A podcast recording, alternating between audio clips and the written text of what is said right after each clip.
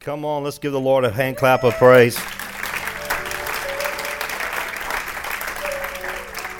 It's so good to see everybody here today.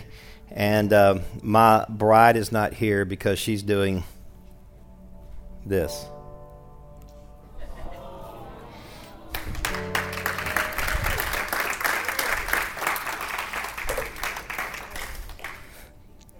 Probably one of the only times she'll tell you she's glad she's missing church. But we are excited, and Peyton and Holly just did an amazing job. So thankful for what God's doing. It's good to have Hannah home. So glad to have Hannah home. She texted me this week and she said, I'm back. And I was like, didn't even went over my head. I didn't know she was like, I'm back here. So I'm glad you're back. And uh, so glad to have Hannah home uh, one of our daughters around this house. And uh, we're so glad um, today. That's kind of awesome because we're talking about our house, our family today. We've been talking about kingdom culture.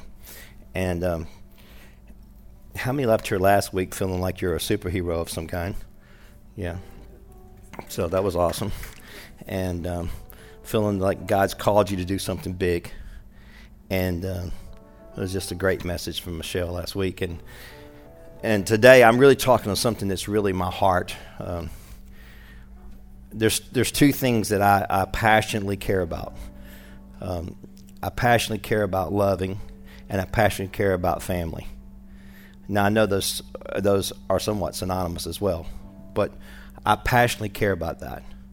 Um, I feel like that the best of us is created in a family environment and uh, we do we do that well. And and I, I, feel like people walk through the doors.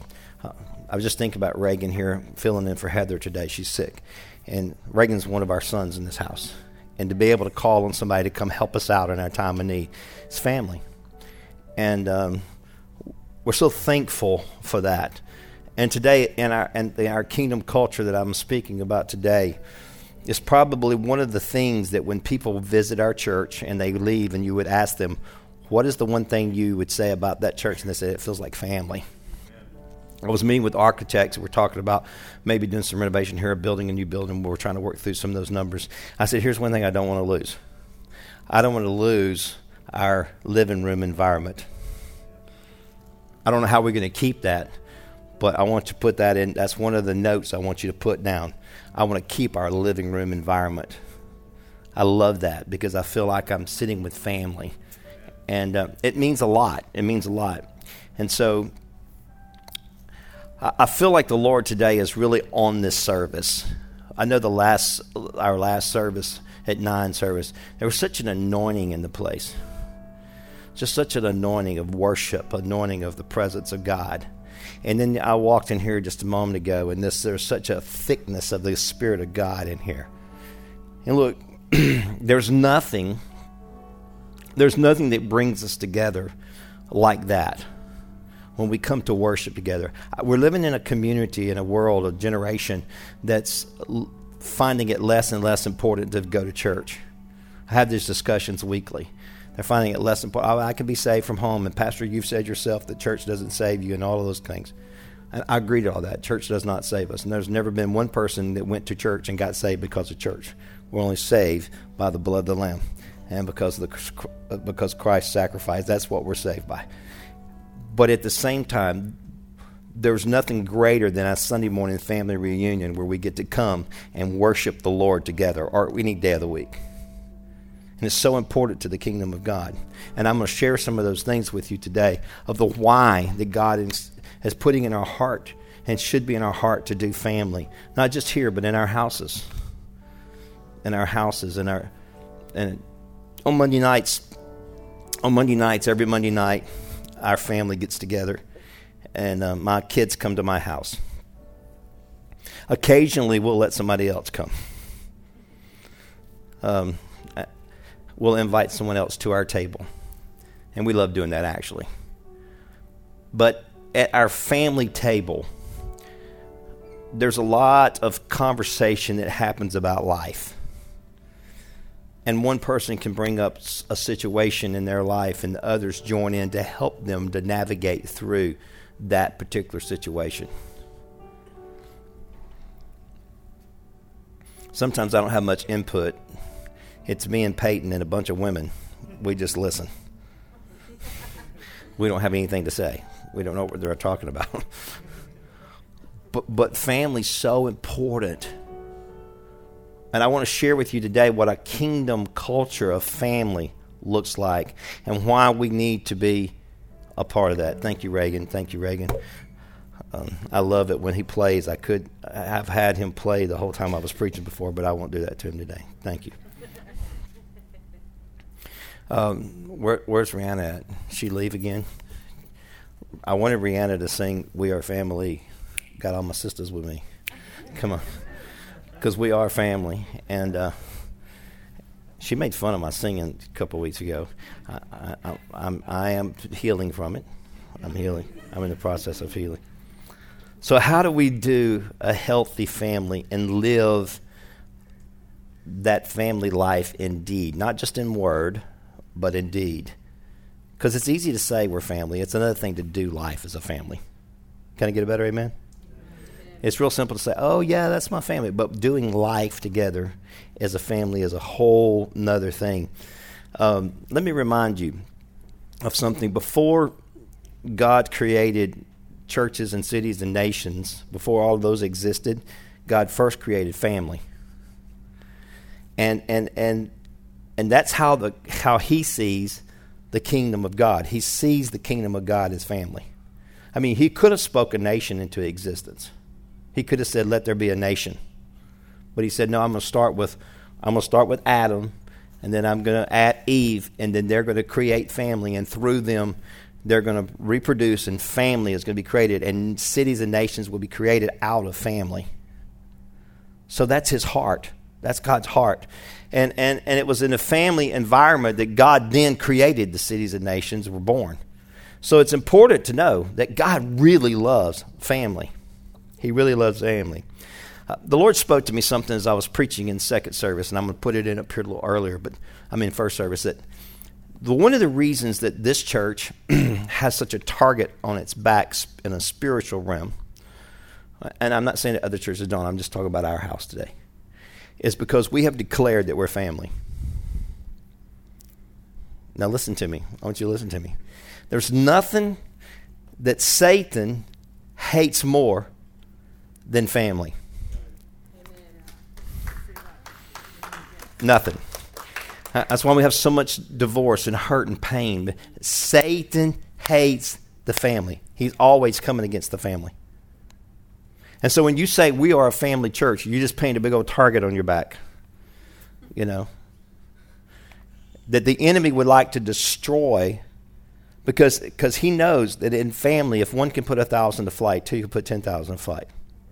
And, I, and this is not criticism of any other church. I'm actually going to speak against that today at some point. I'm just simply saying this it's easy to just check in and check out a church and it not cost you something.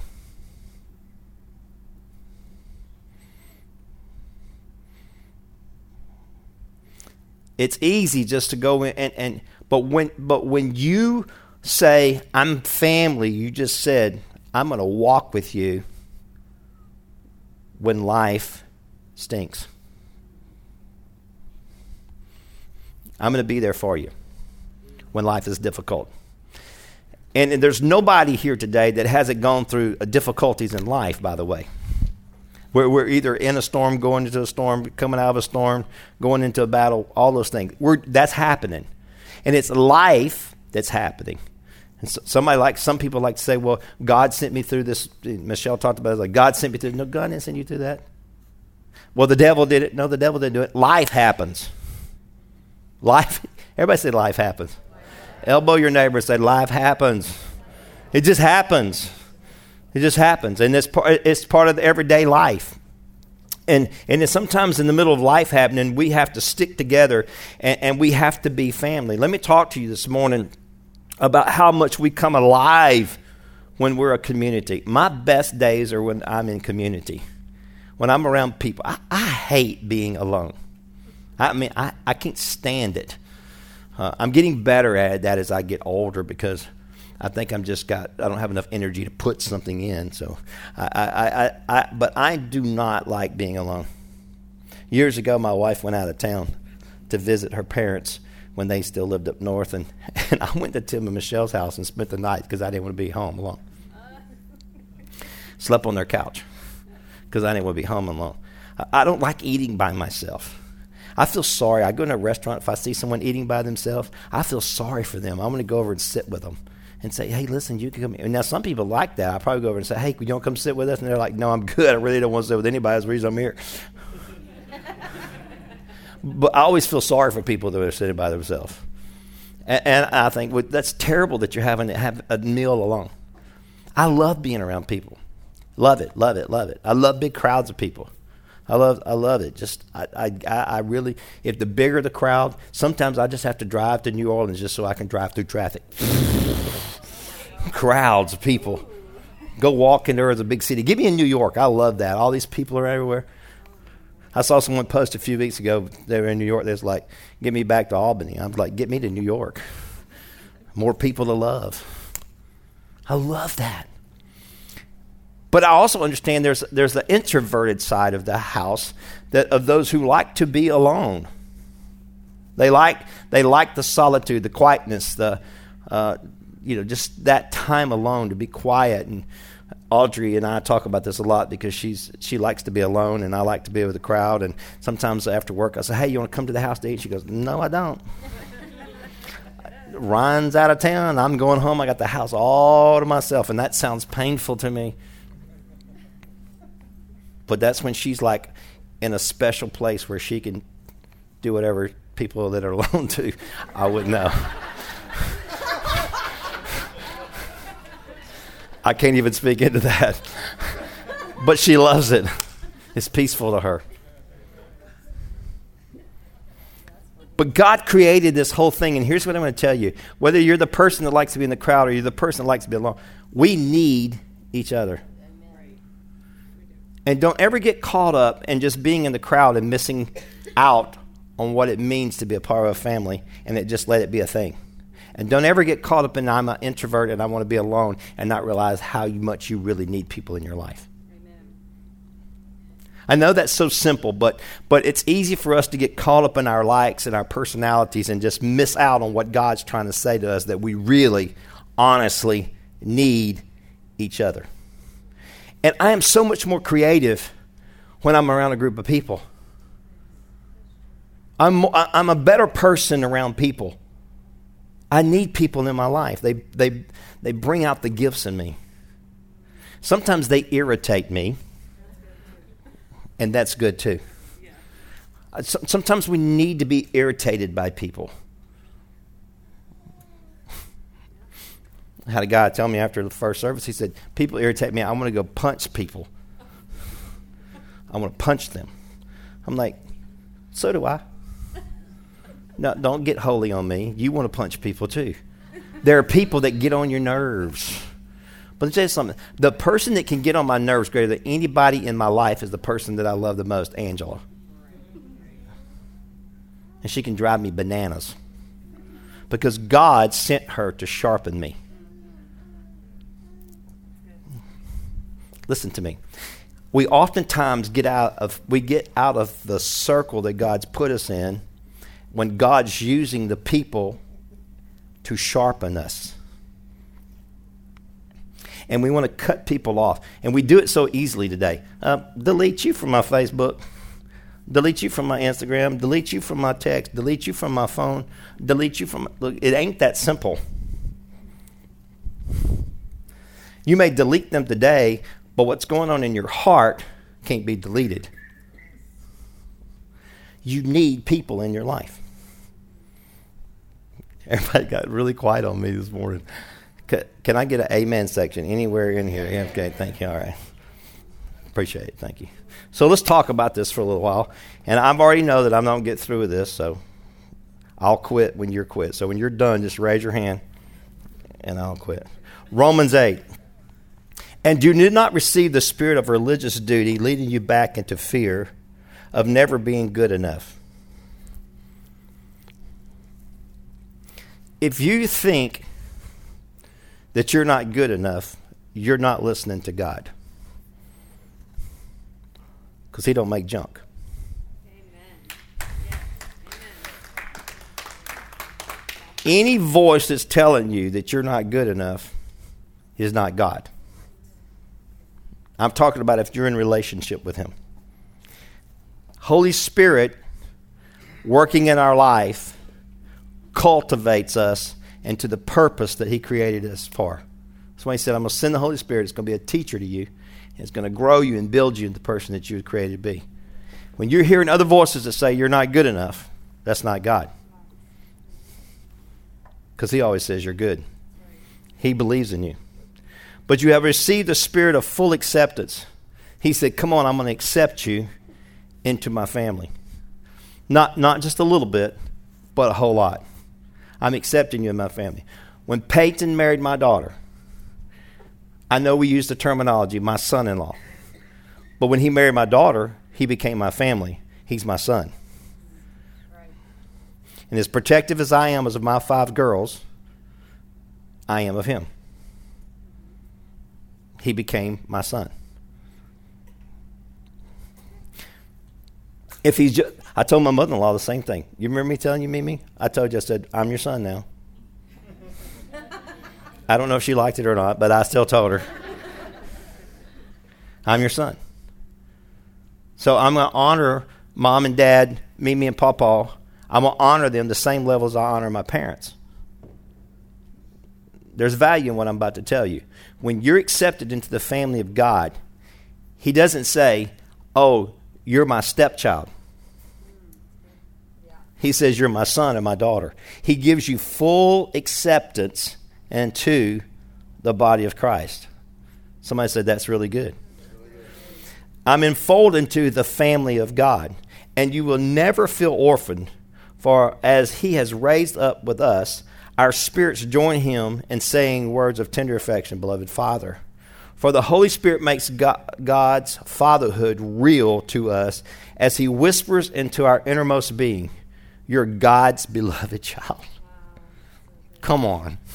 If that don't make you tear up, I don't know what will. But He whispers into your ear, You're God's beloved child. And when I read that, I think about when Jesus was baptism, baptized and the Father said, This is my Son in whom I'm well pleased. And I think about that in our lives that the Lord is speaking to us and He's saying, Emily, you're my daughter in whom I'm well pleased. You're, you're, you're special to me. And you're God's beloved child, and since you, you are the true children, we qualify to share in all of His treasures, and indeed we are heirs of God Himself. And since we are joined to Christ, we also inherit all that he is and all that he has. okay, let's say this together. I get all that he is and all that he has. I become. Come on, somebody. My name is Marvin Poole Jesus or something. Yahweh. I don't know. I have been enfolded into the family of God. And I get to receive all that He is and all that He has. Can I ask you a little question this morning? Why are we living beneath all that He is and all that He has? Why do we live in a world thinking I'm not, or I can't, or I won't, or I, all these things of negative when we are all that He is and all that He has? Why can't we simply understand that th- because I know who I am, I can live above and not beneath? I'm the head and not the tail. And I walk into the blessing of God willing to receive all that He is and all that He has.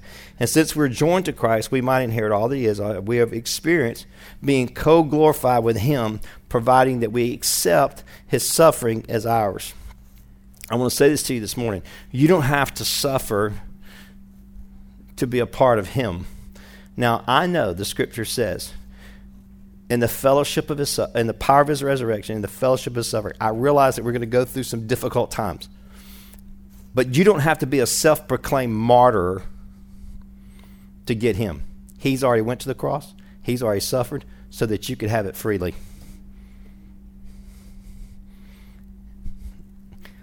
Okay. He's got like this truckload, I don't even know how to describe it, room full, warehouse full of blessing that He's already paid the price for that has your name on it.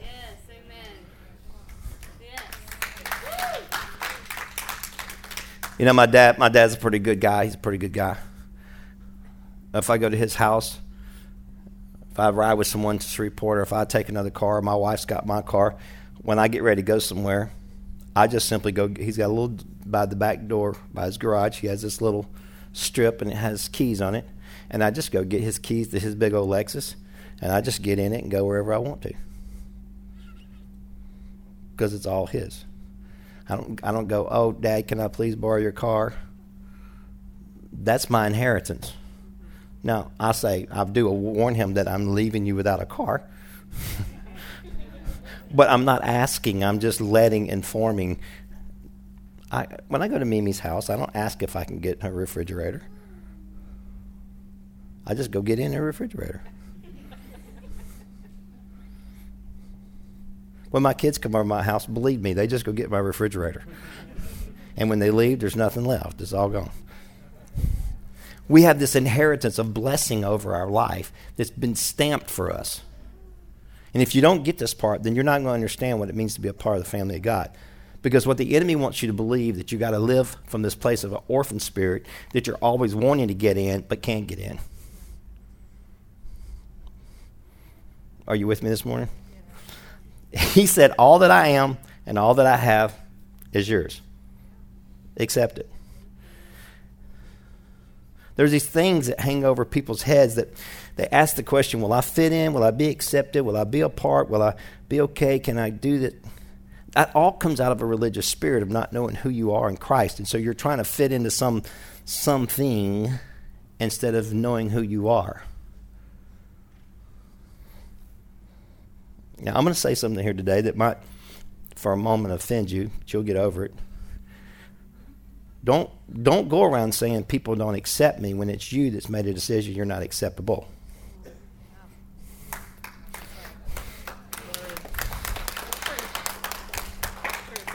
If you walk into a room with offense, don't expect people to get over your offense to help you. It's not theirs, it's yours.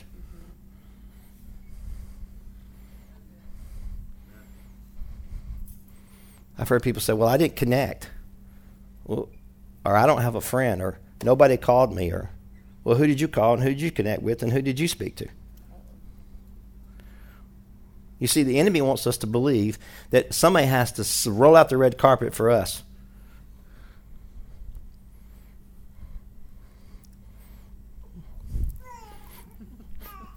We can't even walk down the red carpet because we don't even know who we are. We don't know that that's all ours and all goodness and all great, and we can't just walk in saying, This belongs to me.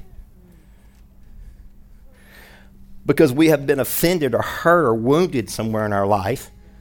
And so we have this image that the enemy has given us and not the image that God has given us. Now, if I walked into your house, if I walked into somebody's house that I'd never been there before, I wouldn't, you know, prop my feet up on their table or go in their refrigerator. Well, I probably would go in the refrigerator. But I, there were certain things I probably wouldn't do because I wouldn't know the culture of your house. I didn't know. I know this. I know that some people want you to take off the shoes at the door. So if I'm walking in their door and I see everybody else's shoes there, I'm not going to just go like, well, you know, that to get over it.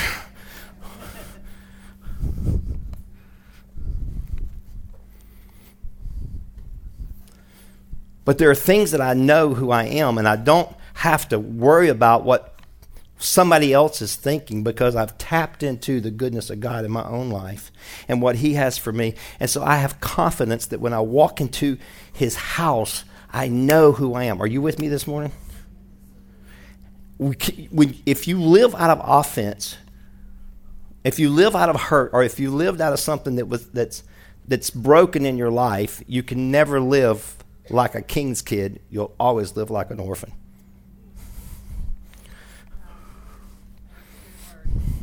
Let me help you with something. When we live offended or hurt with people, we always reopen wounds that are unnecessary. Someone can say something to you, and because you're offended, you would go back and, and, and, and redig old graves that God has already covered up and put under the blood.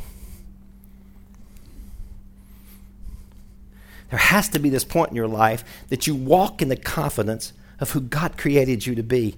And then you can live a life that is not just pleasing to Him, but it embraces people around you. Am I making any sense to you this morning?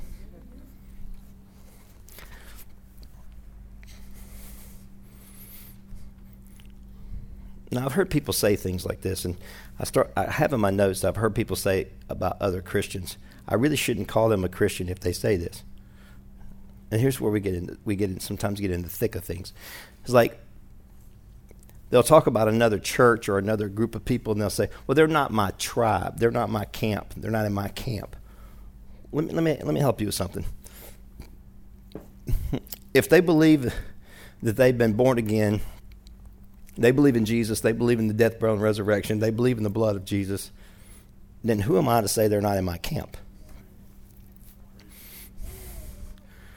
Well, what about their title, their name? They're, they're a Baptist or a Methodist or a Presbyterian or whatever. Who cares? We're so caught up in all these titles and names and stuff that we have divided the family of God. If you're concerned about our nation, then stop using your tongue to divide it. It doesn't matter if they're a Democrat or a Republican or, or what they're. Love people and let God sort out the rest. So much hate in our nation right now. I mean, so much hate. I mean, look, it's okay for you to have your political opinion. I have mine, and I'm very strong about my political opinion. If you don't believe it, come talk to me. I'll tell you. Huh, Hannah? Yeah, I'll tell you. I'm very strong in my political beliefs, and I'm not apologize for them because I feel like they're based. Most of it's based on what I believe is is the Bible. But if someone differs with me, it doesn't mean that I'm going to cut them off. I'm going to hate you. I'm going to disagree. I disagree, so I'm going to disown. When the Scripture tells us that we're all God's kids Every one of us. We're all God's children. If we've been saved and we've been set apart, then we're all God's kids. Then we should love with a compassion for people. And then you disagree with them. It's okay to disagree. All right? It's all right to say, I disagree with you, but I love you. And our, and our society now is if you don't agree with me, then I'll kill you. Maybe not with a gun or with a knife, but with my tongue with my words. I'll destroy you. I'll come against everything in you. And it's divided not only the nation, but it's divided the church. Boy, it's quiet in here today. I feel like T.D. Jakes. I feel somebody's toes under my feet. don't, don't, don't let your heart go there. Love people. Listen, I got this amazing wife. She is like amazing. She's like blows my mind every day about how amazing she is. But some things we just don't agree on. And she has a right to be wrong.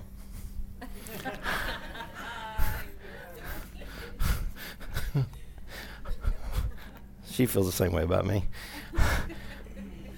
But we're so divided over things that don't really matter. If we could unite over the things that matter, you know how we could you know how powerful the church would be? The church would be the most powerful force on the planet. There were 12 tribes in the, in, in the nation of Israel, and they all had different, uh, uh, different things they did, but they were still united as one. And anytime that we divide over what we think is most important, then we are hurting the whole. And I'm not just talking politically today, I'm talking about the church, I'm talking about this church. If we if we unite over the things that matter, then we bring a unity and a power that is unstoppable and an unstoppable force.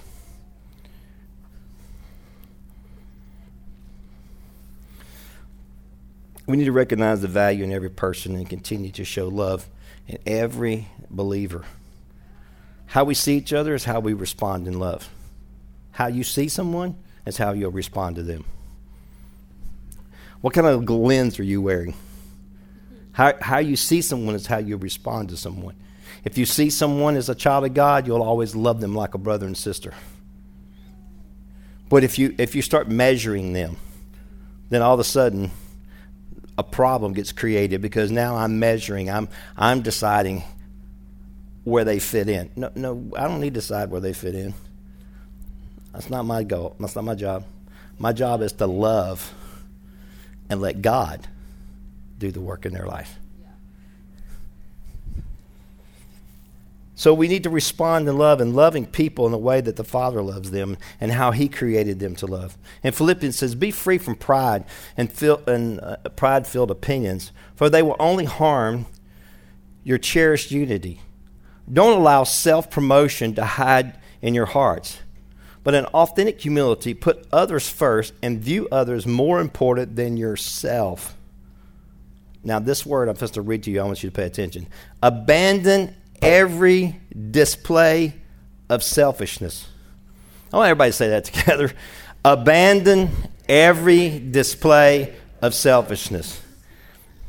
Michelle and I was on the phone the other day. I was driving into Starbucks, and this car just cut me off like they, they had their, their coffee before me. It was more important.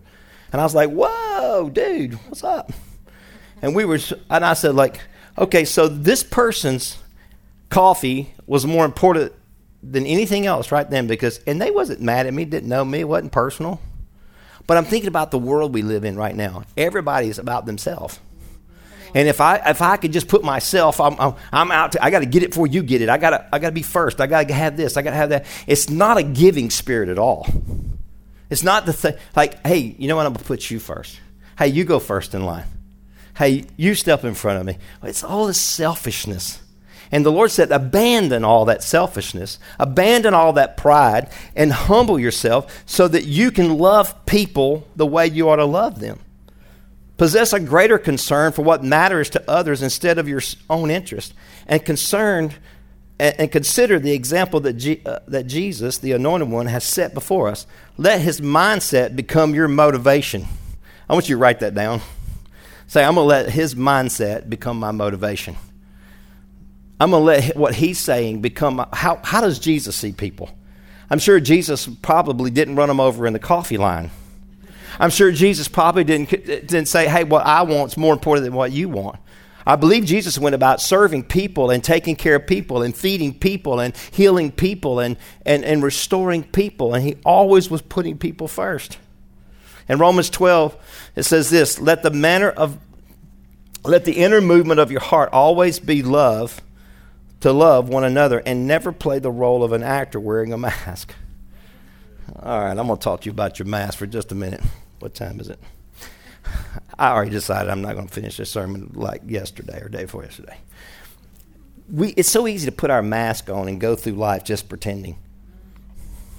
On either side of the spectrum, by the way, the, the, the, the prideful.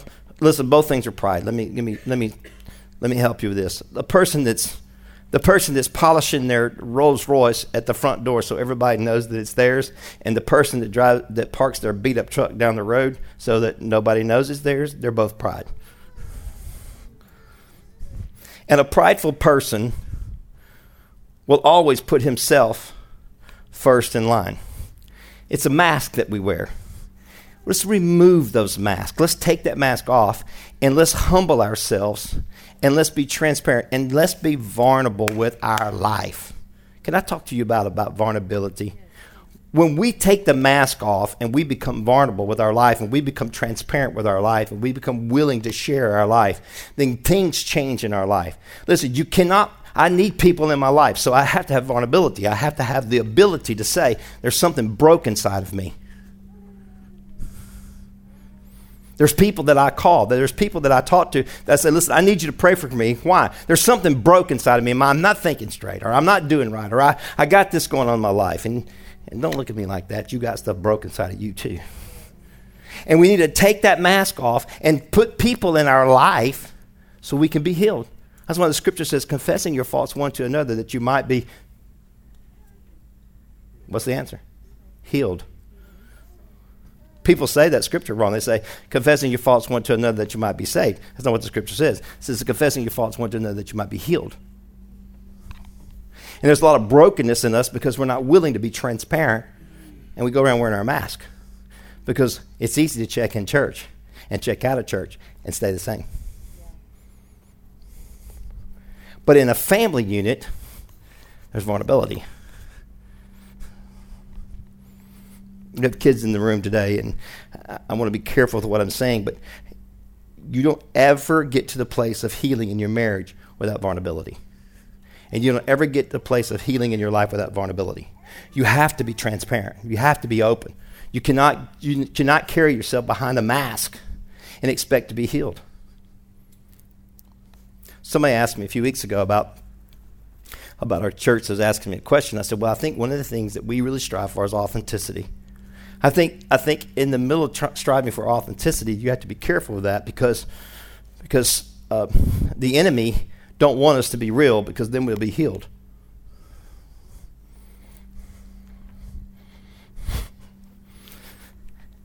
Family has to get real, man. Just say I'm having a bad day. It's okay to have a bad day. Sometimes you have a bad day. Now, I'm not talking about there's people that I, I don't ask them how they're doing. Like, you ain't asking you how you're doing because I don't want to get vomit on for like a, 30 minutes or so. I ain't talking about that. That's not, that's not what I'm talking about. But it's okay to say, listen, I'm having a bad day or a bad week or a bad month, and I just need somebody to pray for me. I need some.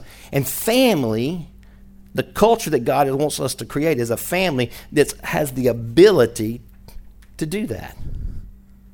Has the ability not to live in a place of offense, but has the ability to say, listen, I, some days I need help. Are y'all with me this morning? And so it's important that we do that. Despise evil, embrace everything that's good and virtuous. Be devoted to tenderly loving your fellow believers and members of one family. Try to outdo yourself in respect and honor in one another. Try to outdo. Outdo. I, I, tr- I try to do that. Like if you buy me lunch, I'm buying your next three lunches. If you say, if, eh, eh, how many, eh, if you, I do this all the time. People say, I love you. I say, I love you more. I, if you're going to raise the bar, I'm raising the bar. If you're going to, I'm going to raise the bar. I'm going to love you more than you love me. I'm going to respect you more than you respect me. I'm going to go the extra mile. I'm going to, I'm going to try to outdo you in honor I'm going to try to find something good about you that I can say. We all got faults. It seems like we like to capitalize on the faults. Why don't we capitalize on finding something good about somebody? Say, man, I really love the way you cook. I love the way you smile. I love the way you hug. I love the way you speak. I love the way you encourage. I love the way. Find something good and try to honor them and encourage and lift them up. That's what family does. You know what that does? That heals people. That heals people. It heals people. Heals people to know that, hey, they matter and that you're trying to respect and you're trying to love and you're trying to heal. Let's birth forth within you. Let, let this hope burst forth within you and release continual joy. And don't give up in the time of trouble, but commune with God at all times. How many's ever walked through trouble? Okay. Take constant interest in the needs of God's beloved people and respond by helping them. And eagerly welcome people as guests into your home.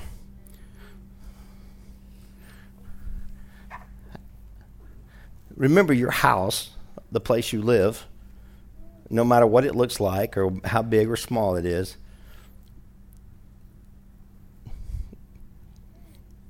It's where God wants you to do ministry at. Invite people into your home. Feed them a meal. Love on people. I'm telling you, it will transform your life. And we make all kinds of excuses why we can't have people at home. And why, look, just open your home. And remember this God gave it to you to begin with. And it belongs to Him to start with. So just open your home and love people and watch what happens. Live happily together in the spirit of harmony. I think I skipped a whole bunch. Speak blessing and not cursing over those who reject and persecute you. Celebrate with those who celebrate. Weep with those who are grieving. Live happily together in the spirit of harmony and be mindful of others' worth as your own. Don't live with lofty mindset thinking that you're too important to serve others. And but be willing to to do the menial task and identify with those who are humble mind. You're not too good. Everybody, everybody, you ain't too good. Listen, don't go get out the car and, at, at the grocery store and you know just run over those buggies that are in the parking lot. Get out and put them up. Love on people. Pick up the trash. Treat people with kindness. Love on people with an honest heart. And create an environment where people feel like you care about them because you do. And don't be smug or even think for a moment that you know it all. Never hold a grudge or try to get even, but plan your life around the noblest way to benefit others.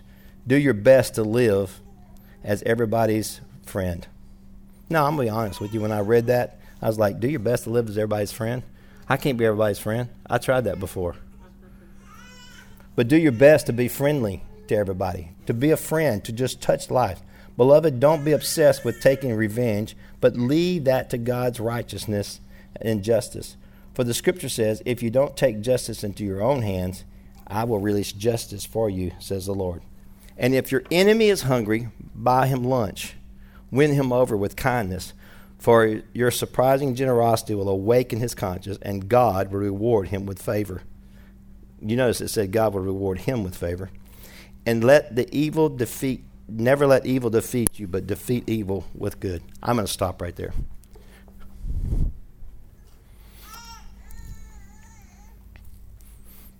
When we live in covenant relationships with people, it can get very difficult.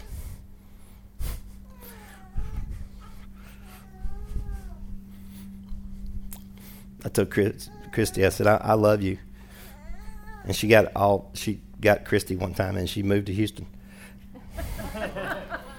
and she ran away. Guess what I did? I drove to Houston and found her. And I I, I have to tell you, I kind of had an excuse, but I kind of worked it where it worked. My dad could have carried me to the airport, well, my mom, because my dad was in the hospital, right?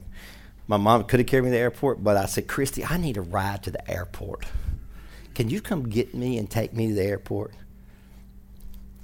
By the way, let's stop at this restaurant and eat so I can preach to you for about two hours. and so I took her, we went to eat, and I just loved on her. I really didn't preach to her. I just told her how amazing she was, how wonderful she was, how great she was, how blessed she was, how much Jesus loved her. You know, that didn't take a whole lot of effort. I like to eat anyway. you don't give up on people when you're in covenant relationship. You don't say, I'm in covenant relationship with you, but when times get hard, I'm checking out because it's too much work. I'm in covenant relationship, but when you're having a bad day, don't call me. In covenant relationship, we go we we work hard to help. That that's when we step up. That's when that's when the best time is like when you're going through the situation. That's when it's my time to step up and hold you up. It's so easy to run away from that. It's so easy to run away when times are tough and, and, and say, you know what? I love you, but you, this is your mess. Figure out how to get out of it. My God, I'm thankful that people helped me through my mess. I'm glad people didn't run away from me when I was in a mess. I've been in some messes before. I've put myself, I'm, I'm like David said, I, all because of me, I'm in this mess. I mean, have you ever prayed that prayer, Lord, look at this mess I've made? And I'm so thankful that people come along beside me in my mess to help me. Now, I want to come back to this message at some point, and I want to talk about how to live in a covenant relationship with people. I've had people say, I'm in covenant relationship with you. But when I made a decision that didn't fit their mode, I didn't hear from them ever again.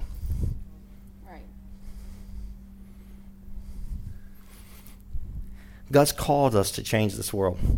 And I want to put this as a baseline. If we learn to love people like he like we should love people, there's nothing that can stop us from changing the world around us. Nothing.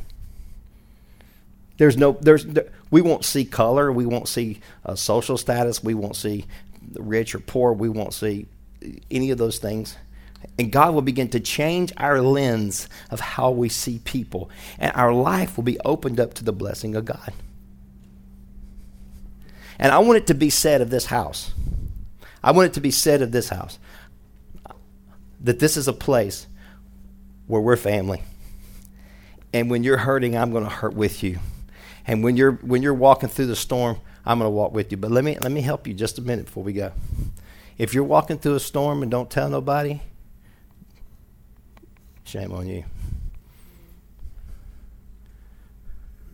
I, I had somebody years ago leave this church because they said I didn't show up at the hospital when they were having a baby. I knew that they were pregnant, obviously, but I didn't know the day they were having the baby. And then there was a post on Facebook we don't want anybody at the hospital when I did find out there was a baby. And so I was trying to honor the post on the Facebook, and then they were mad because I didn't show up for the baby. I'm like, wait a minute. You see how sometimes we can just make that so confusing because we we we just call me and say, "Hey, I'm having a baby and I want you here." it's real simple. And I'm coming. Or I'm having a trouble. I'm going through a storm. I need you, pastor. Or I'm going through a storm and I need you, sister or brother. And then we communicate and then we carry each other and carry each other's burdens and help one another.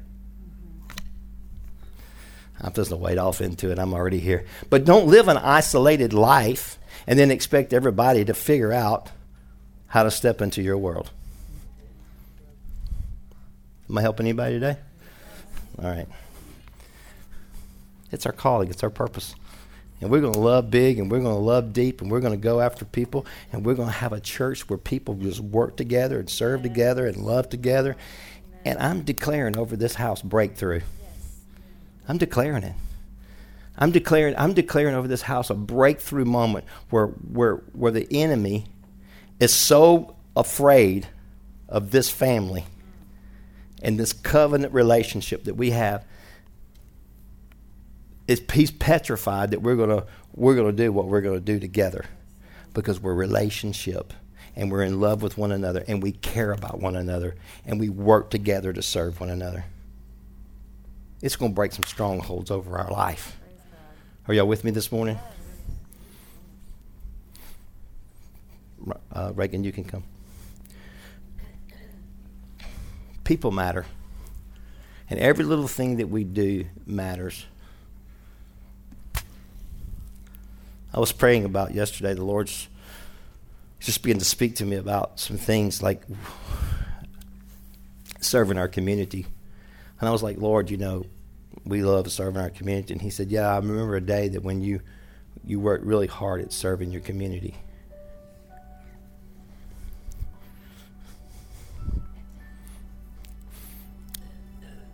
We came here and we years ago and we we had this old broke down van. King's Temple van. You remember that, Papa?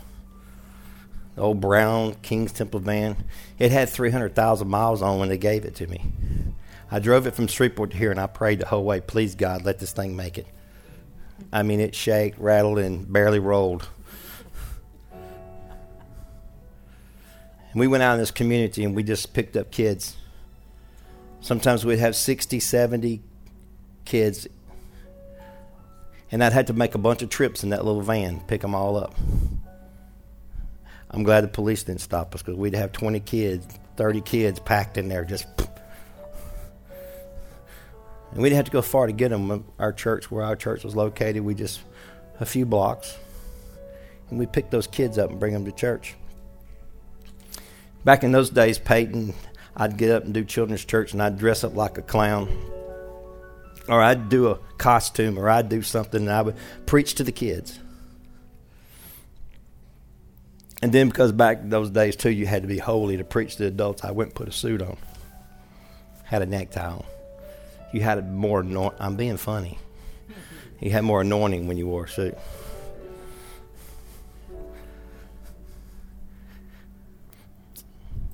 and we was in, we was changing the world because we were loving people. And these kids come from broken homes and wounded children, and and the majority of these kids were African American kids, but we wasn't targeting African American kids. We just that's who was close in our neighborhood.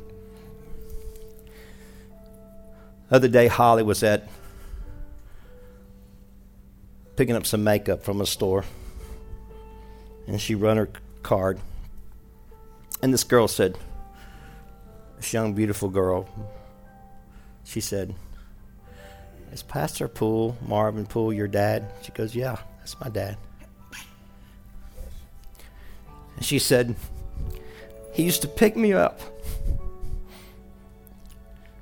on the church van and bring me to church.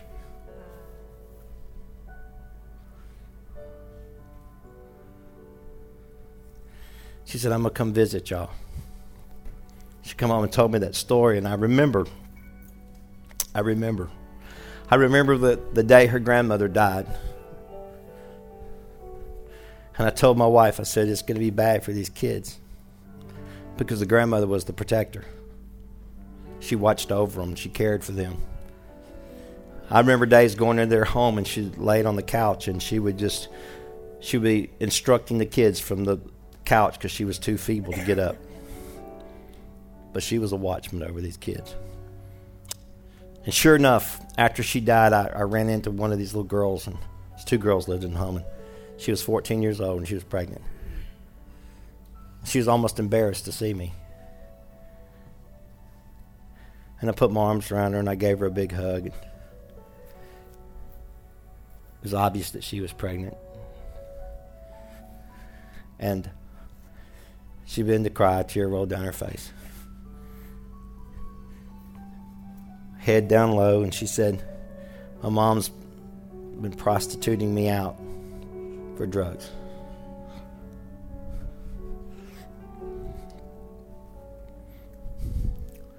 I'm not telling you a sad story today to tell you a sad story because God ultimately is in control. He can reach their lives, He can touch them. I'm just telling you that there's a world that needs a family. and they need a safe place.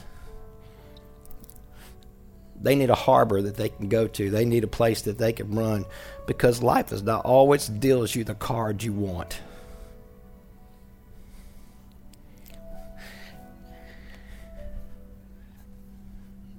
Life is not always the place that gives you the everything that you need. And so many times we can get so caught up in our world.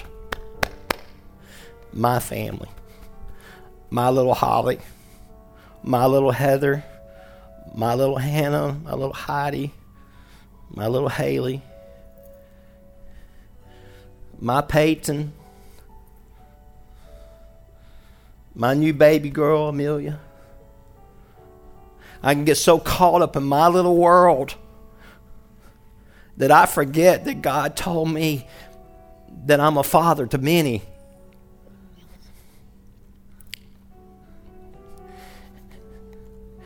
And that people are broken and they need a safe place.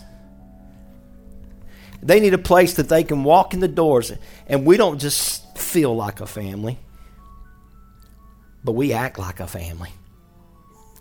And we fight for them. And we go the extra mile and we and we make the sacrifice necessary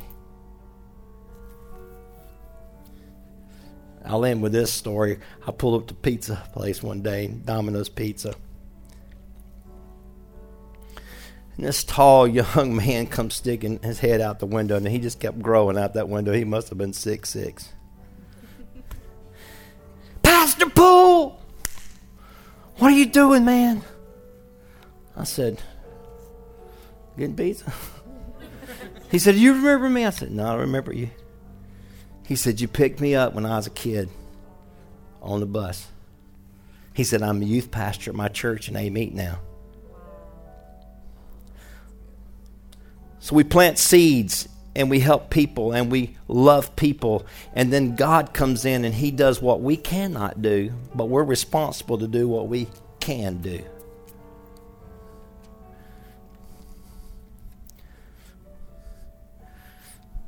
Scripture says, even so much more for those that are in the household of faith. You see, I have a responsibility to the bird family.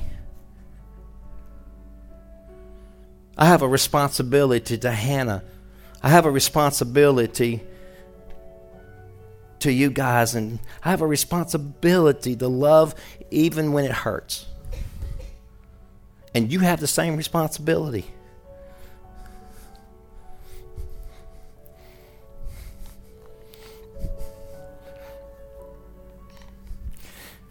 I'm thankful for this little bald headed fella right here. I'm thankful for him. See, y'all don't y'all see probably one side of him. But in my darkest time of my life,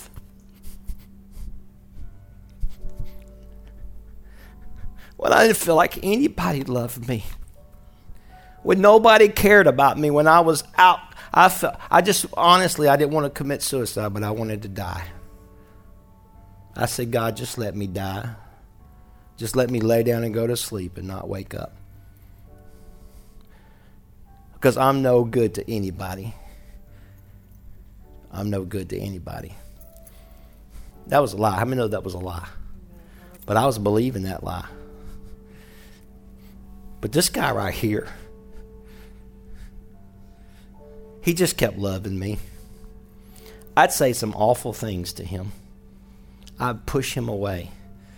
I rejected him because I was unlovable because I had a, something going on. But he just loved me. Pastor Lane, him and Pastor Lane would take me to lunch. And I, I was like, I don't want to go to lunch with y'all. And they just love on me. They didn't preach to me. They didn't tell me I was wrong. They didn't beat me up. Oh, he has done that some other times, but not in this particular situation. And I really believe today because I had people in my life that was family that walked me through some of the darkest times of my life when I couldn't hear from God. Listen to me. I would email or I would call my elders and say, I cannot hear from God. I need something to preach on Sunday and they would email me a message or they would send me a message and I would get up and preach that message and I would get so mad at God because the Holy Spirit would fall in this church and people's life would be touched and I'd go home empty.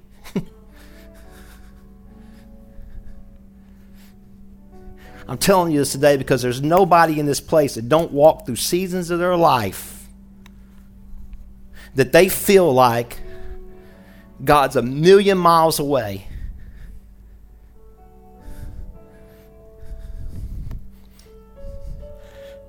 That's when we need each other.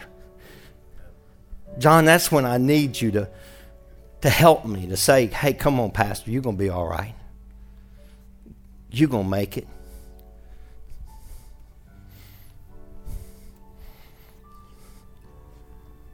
Can I have five more minutes? I know it's late. But there's people that's left this church that hurt me so bad. I mean, just wounded me, man. They can't just couldn't just leave. They had to say all kinds of mean stuff. I remember a season of my life when, when people would, was walking out the door and it was just brutal, brutal. There was a time that, that in that season that this that Tim was walking me, we had over a hundred people leave this house. Hurtful, painful. I was praying one day and and the, the Lord revealed to me and he spoke to my heart. He says, as long as you continue to carry that in your heart, you're gonna you're gonna continue to f- get deeper in the place of pain and hurt. You gotta set people free. You gotta love people. I'm gonna tell you today. That was the greatest breakthrough of my life because you know why? Because I, I realized that I can love people who leave me. I can love people who walk out the door.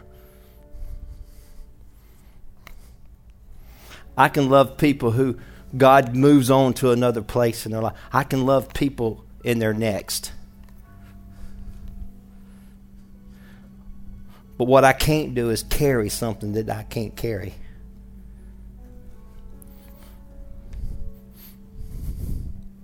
And when we love like He loves, I remember praying that prayer, and the Lord said, well, You've never been boiled in oil. You've never been hung on a cross upside down. You've never been stoned. And you've never carried a crown of thorns upon your head. This is not about you.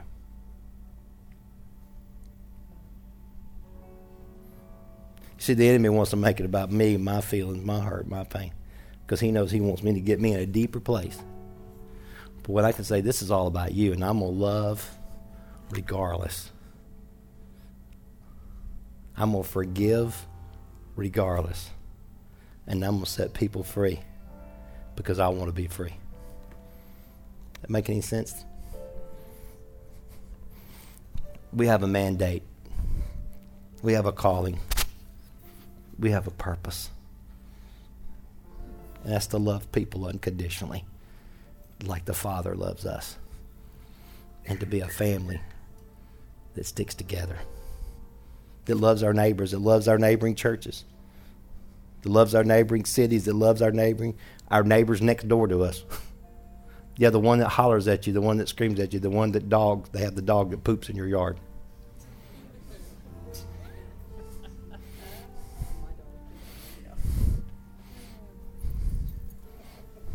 Got to love them because that's what God called us to do is to love. Call us to love. Can you stand with me this morning?